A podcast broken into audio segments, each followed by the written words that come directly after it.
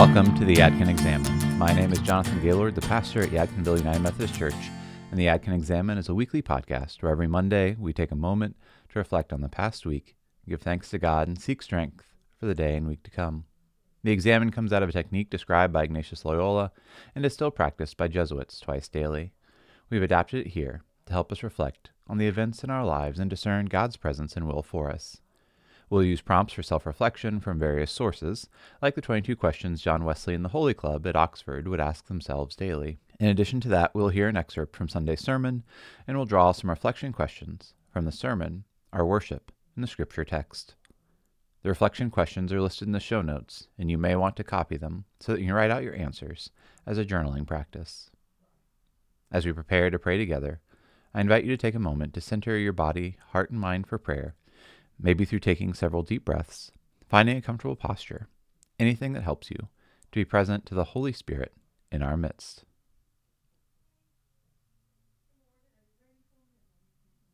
And now let us begin with an excerpt from our Sunday, November 12th sermon preached by the Reverend Dustin Mailman and Timothy G.A. Underwood. God was just waiting on me. God was just waiting on me to call out into his name. God was just waiting on me to reach out my hand so he can pull me out of that mire, so he can pull me out of that life of destruction. But I thought I was doing what was right. And with the midst of me psychologically being manipulated in a sense, I thought that my intentions were good. And I guarantee you that these children, they thought their intentions were good. But he said, but your iniquities have separated between you and your gods and your sin had hid his face from you, that he would not hear. So when I thought that I was calling out to God at that time, just because I was so knee deep into my iniquity and my sins, God didn't hear one word that I said. God didn't hear one word that I said. But on the time that I got apprehended and I had time to sit down and reflect on what was going on in my life, and I was tired and I was weary, God did hear this, for whosoever should call a name upon the Lord shall be saved. When he seen that my intentions were pure, when he seen that my intentions were right, and I was ready to get right with him, he heard that call. He heard that one. So when the scriptures say, be careful for nothing, but in everything by prayer and supplication with thanksgiving, let your request be known unto God. When I said, God, help me. I really do need you.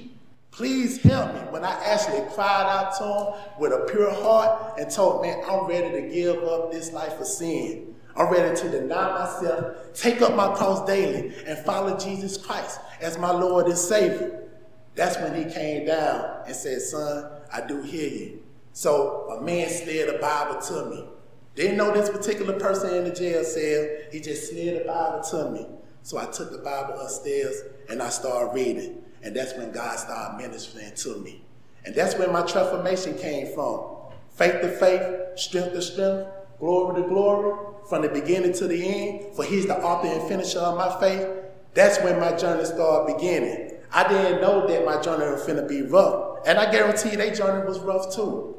You know, hearing about the children of Israel escaping out of Egypt and given abundance of wealth and land and everything that they could possibly imagine, but them going through their trials and tribulation for those 40 years because they didn't want to obey the word of God through Moses.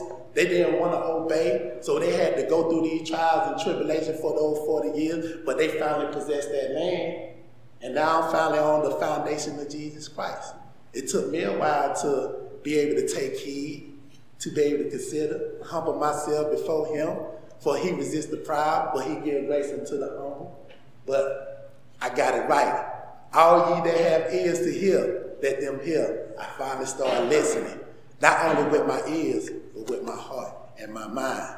See those things which are above and not those things which are on the earth. So when I started finally listening to him, even though the journeys was getting rough, I knew he would be my overcomer, and I started seeing myself through it.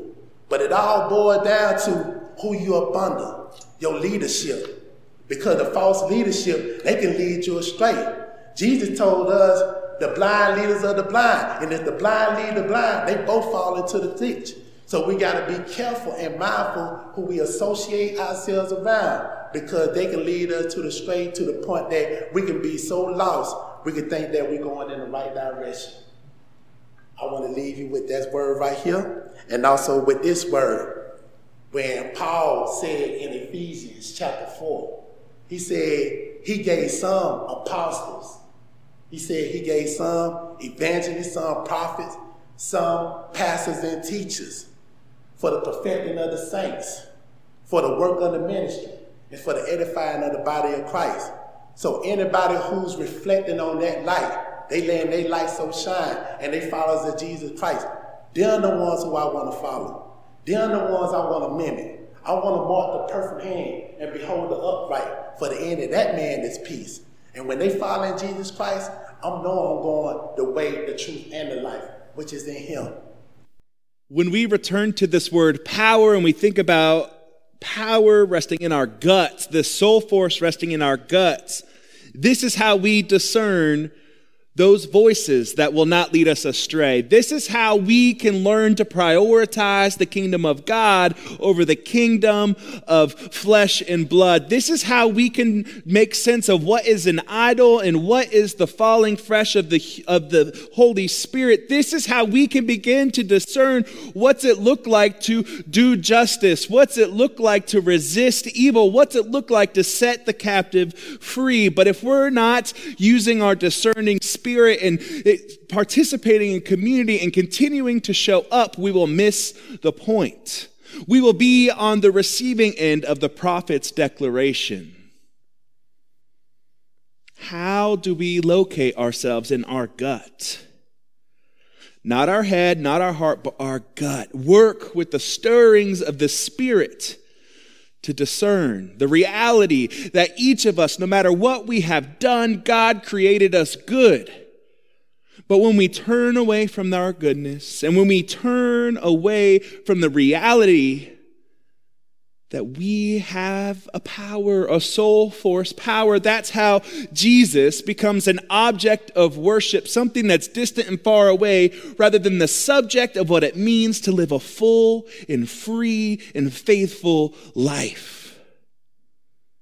Jesus was poor and marginalized, and I would like to say he was probably stinky. He hung out with the outcasts, he hung out with those who were on the other side of history.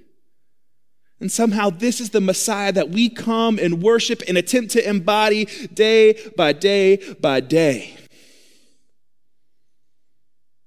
How do we sink into this gut, soul force, this light of Christ that is within us, and embody what it means to set each other free? I don't have an answer. I just mostly have questions for y'all.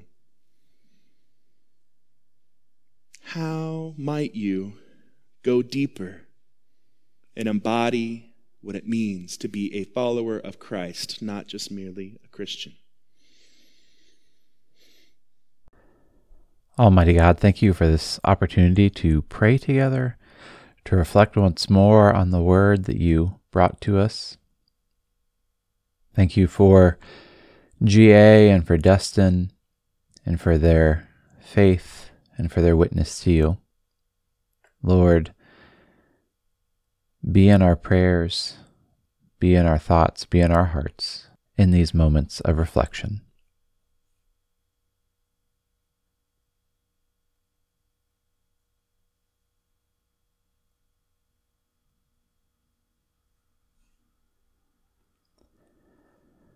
Prayerfully review your past week. What are you thankful for?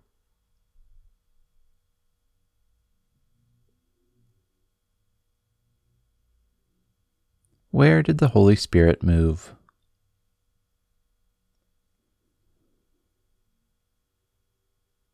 As we consider how we may have fallen short, ask yourself these questions drawn from John Wesley and the Holy Club.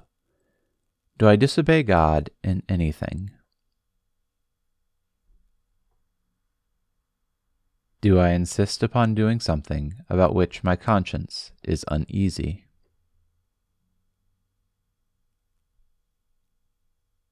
Am I defeated in any part of my life?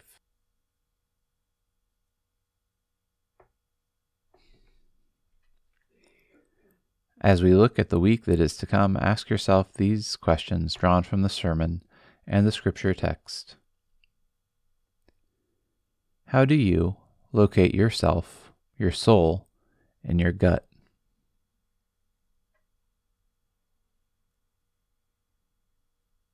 When you look back at your week, who are you really following?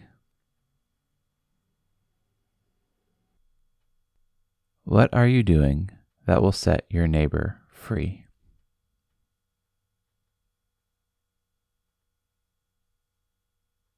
Almighty God, thank you for this opportunity to reflect upon your love and your grace, to reflect upon our call to be your people in this world. Fill us now, Almighty God, with your power. Fill us with your wisdom. Send us out into your world to be bearers of your gospel, to carry your good news, and to show everyone your love. We pray all this in your Son's holy name. Amen.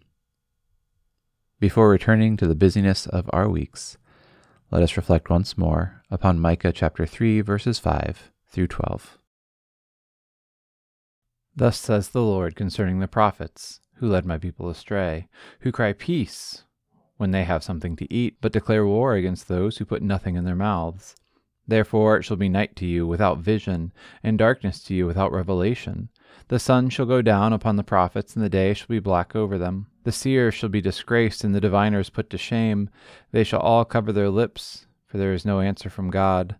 But as for me, I am filled with power, with the Spirit of the Lord, and with justice and might, to declare to Jacob his transgression, and to Israel his sin. Hear this, you rulers of the house of Jacob and chiefs of the house of Israel, who abhor justice and pervert all equity, who build Zion with blood and Jerusalem with wrong. Its rulers give judgment for a bribe, its priests teach for a price, its prophets give oracles for money. Yet they lean upon the Lord and say, Surely the Lord is with us, no harm shall come upon us. Therefore, because of you, Zion shall be plowed as a field, Jerusalem shall become a heap of ruins, and the mountain of the house a wooded height. Thank you so much for praying the Yadkin Examen with us today. As you go out into your day, into your week, I invite you and encourage you to keep all of these questions before yourself, to continue to ponder where God is at work in your life, and to come back on Wednesday when we pray the Yadkin Lectio, to come and join us on Sundays in worship, uh, either on YouTube or in person in downtown Yadkinville, North Carolina. And also to join us next Monday as we come back to the and to join us next Monday as we come back to the Yadkin Examen. Until we pray together again, I wish God's blessings upon you. Go in peace to love and serve the Lord. Amen.